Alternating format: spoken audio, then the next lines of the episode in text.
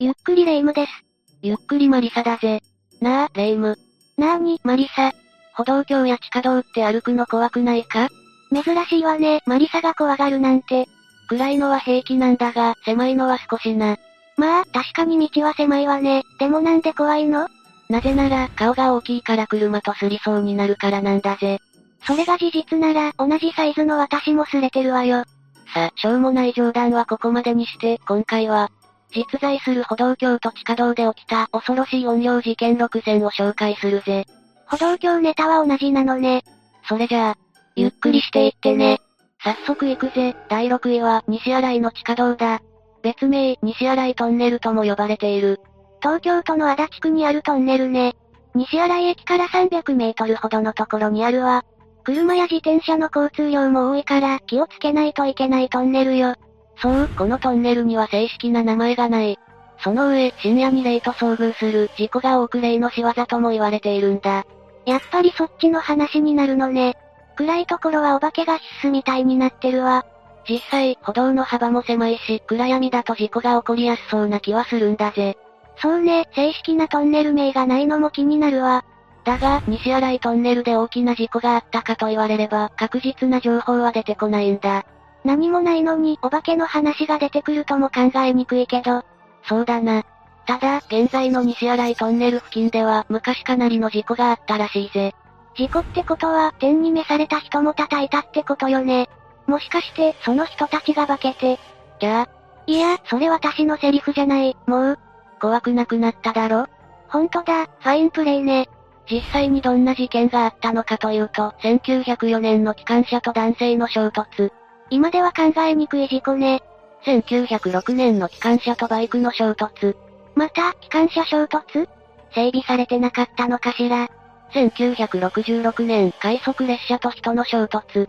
まだ続くの1966年、駅構内で列車同士が衝突。とうとう正面衝突しちゃったのね。他にもまだ色々あるんだが、当時は列車事故が多かったのは事実みたいだぜ。その無念から、西新井トンネルに霊が出ると言われ、あの世に引きずり込むと言われているんだ。近くで惨劇が繰り返されていたなら、ありえない話じゃないわね。冷静に解析できるじゃないか、お化け克服だな。そうびっくりするくらい足がタガタ言ってるわよ。地震かと思ったぜ。そういう時は、美味しいものでも食べるんだぜ。足立区といえば、食の激戦区。私のおすすめは、職人さんの温かい手作り感を感じる店内の内装が特徴の、飲んでいる竹の塚さん。イタリアンでもあり、アメリカンでもある、多様な料理は見ても楽しめるんだぜ。私は足の震えを止めるために行ってくるわね。お持ち帰りを忘れずに頼むんだぜ。第5位は、柳沢歩道橋だぜ。千葉県の野田市だな。 1977年に作られた古い歩道橋ね。そう、ここでは、女子高生の霊が出ると言われているんだ。残念ね、マリサ。なぜ、そんなに勝ち誇った顔をするんだだって、この歩道橋で霊が出る可能性は0%なのよ。ああ、霊と霊でシャレを言いたかったんだな。違うわよ、それはただの天然ボケ。自分で言うのも悲しいけど、この歩道橋は他の歩道橋と違ってフェンスががっちりとあるのよ。まあ、確かにこれだけ頑丈にフェンスをしている歩道橋はないな。でしょう霊が出るってことは悲しい事件があったってこと。でも、ここの歩道橋では完璧なフェンスで事故が未然に防がれているのよ。なるほど、だから霊が出るはずないってことだな。そうよ。では、聞くぞ霊夢。な、なにこのフェンスが、すでに事故があったから取り付けられたとなぜ考えないんだう。そう、このフェンスは転落事故が過去にあったから取り付けられた。そして、その被害に遭った女子高生が、霊となって事故に誘っているんだぜ。そ、そんな、うー、急に怖くなってきた。という可能性もあるって話だ。事実じゃないのいつからフェンスがあるのかはっきりしていないからな。ただ、人間って過去から学んできたように、事前に予防策を張る行動は増えてだよな。まあ、未来でも読めない限りは難しいわね。だから、この歩道橋は例が出てもおかしくないわけだ。説得力あるわね、否定できなかったわ。そう、過去から学んで対策できるなら、霊に対する対策も可能なのが現代だ。ということで、霊の集う寺で体勢をつけられる住職に志願してくるぜ。住職が必ずしも霊に耐性あるとは限らないと思うんだけどね。お次は第4位、観音の滝にある歩道橋だ。大分県日田市にあるぜ。霊と水って相性抜群なのよね。嫌な予感しかしないわ。その通り、霊夢の希望通りバッチリ霊が出るスポットだ。希望してないわよ。できれば何も見たくない。と、トイレに。霊と水の相性は、今はタイミングが悪いわね。後で、行く。ここの歩道橋では、女性の霊や子供の霊が目撃されているんだ。ああ、見えちゃってるのね。バッチリと。しかもだ。カメラで写真を撮ろうものなら、ピントは合わない、ボケる、何かが映り込むの三拍子だぜ。霊が出たところで、カメラは本当にダメよ。現像とか絶対にダメだからね。霊夢が怖がりだからではなくて、心霊スポットで写真は本当におすすめしないんだぜ。マリサが言うと、本当にシャレにならない緊張感が走ったわ。実際、どこの心霊スポットでも写真は控えるよう、いろんなメディアで発信がされている。当然中には、絶対に NG の場所さえあるからな。そうね、人のアドバイスは素直に聞いた方がいいわ。まあ、特に水辺はいろんな悲しい出来事が連想できてしまうしな。子供の霊と聞くと、嫌でも想像できてしまう。うー、怖いってもんじゃない。ただ事件が本当にあったかは定かではないんだ。事実じゃないことを心の底から祈るわ。滝のすぐそばだからな。もし見に行くなら足元に注意しながら行ってくれよな。絶対に写真はダメだからね。さあ、折り返しだ。第3位は島田の地下道だぜ。岡山県岡山市にある歩行者と自転車が利用しやすい地下道だ。地下に道って珍しいわね。歩道橋の地下バージョンってことね。そうだな、ただ人通りは決して多くないから、昼間でも独特に空気を感じるんだぜ。私じゃ、絶対に一人で渡れないところね。何せ、この地下道ができる前には人身事故が多発していて、頻繁に心霊現象が起きることで有名なんだ。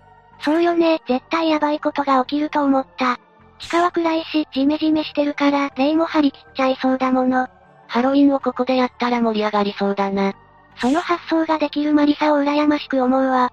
ちなみに、心霊現象も色々あって、一人で夜中に歩いていると、後ろからひたひたと足音が。ああ、やめてー。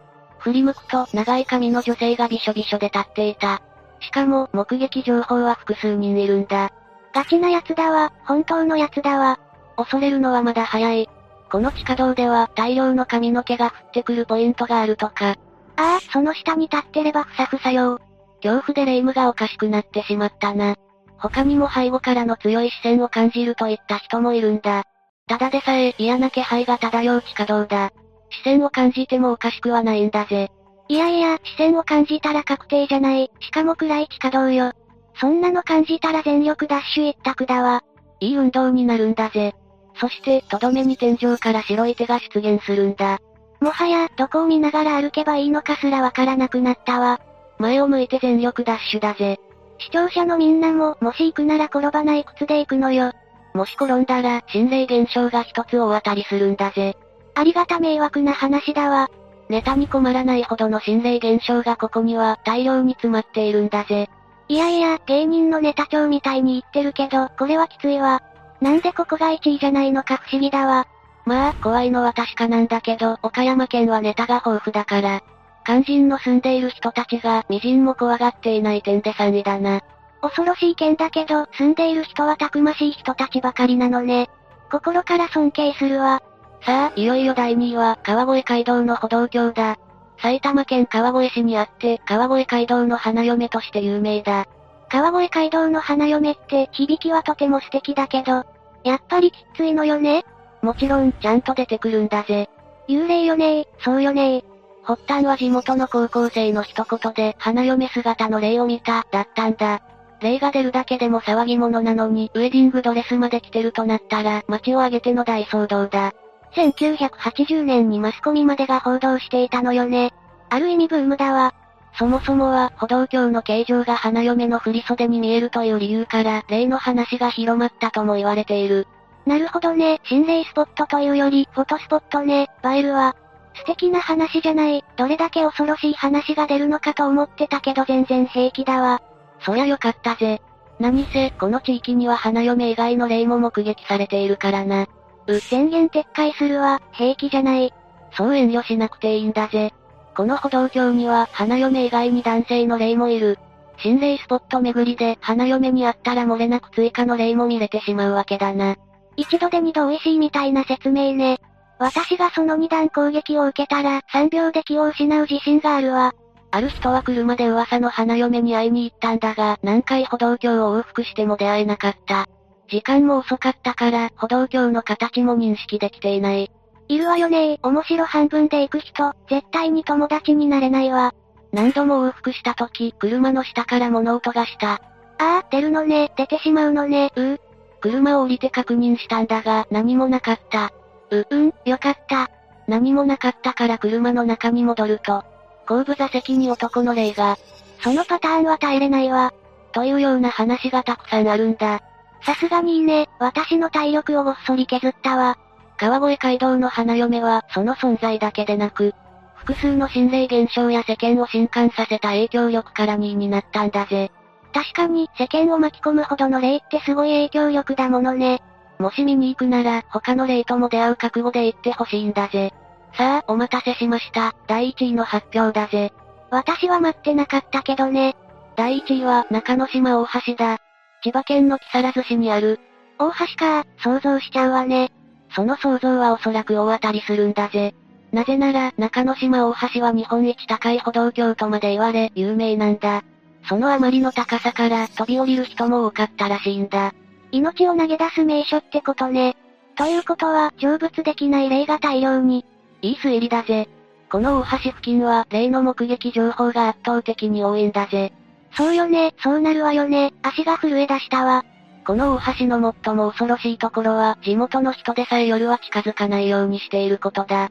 こういう心霊スポットって、地元の人は平気なパターンが多いけど、その地元民が近寄らないって、相当やばいんじゃない昼間は釣り場のスポットにもなっているらしいんだが、ここの霊たちは寂しがり屋が多いらしくて、橋の上にいる人に取り付くんだ。とうとう実被害が発生したわ。そりゃあ、1位にもなるわね。でも取り付いて何するの取り付かれた人は急に橋の上から飛び降りたくなるみたいだぜ。被害のスパイラルが続いてしまうのね。これじゃあ、地元の人も近づかないっていう意味も理解できるわ。橋の中央には花が置いてあり、事実を裏付けているんだ。確定じゃないの。そうだな、高さもあり、誰でも出入りは自由、条件は完璧に揃っている。自ら命を投げ出したら絶対にダメよ。ちなみにこの恐ろしい場所は恋人たちの聖地とも言われているのを知っているかまさか、心霊スポットなのよもしかして、霊が好きな人たち限定の聖地ってこと残念、正真正銘の聖地だ。その理由は、ドラマ、木更津キャッツアイのシーンからだ。若い男女がおんぶして渡ると恋が叶うというストーリーが爆発的にヒット。世のカップルも真似していたんだ。まあ、景色は間違いなくいいわよね。高い視点から眺めていると、ロマンチックな雰囲気になってもおかしくないわ。そして、二人は永遠の時間を過ごすため、橋から。ストップ、なんか本当にありそうで怖いから。恋人の聖地でもあり、身投げの名所でもある。時代によって呼び名は異なるんだろうけど、こんな不思議な場所はここだけだろうな。知名度は抜群に高いけどね。良くも悪くも。